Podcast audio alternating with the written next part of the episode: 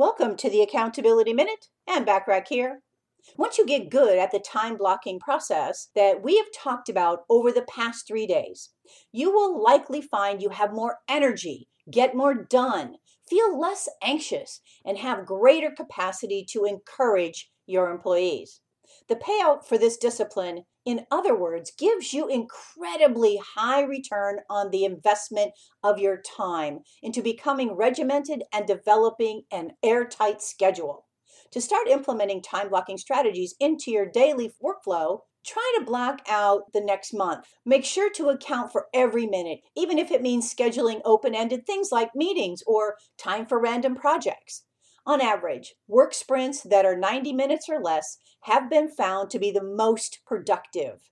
To help you with this concept, download my complimentary time log exercise and help you and your team members be even more time efficient so you are in a higher probability position to achieve your goals. Simply go to accountabilitycoach.com forward slash time hyphen log. That's accountabilitycoach.com forward slash time hyphen log. Simple instructions come with this document to help you know how to complete the time log.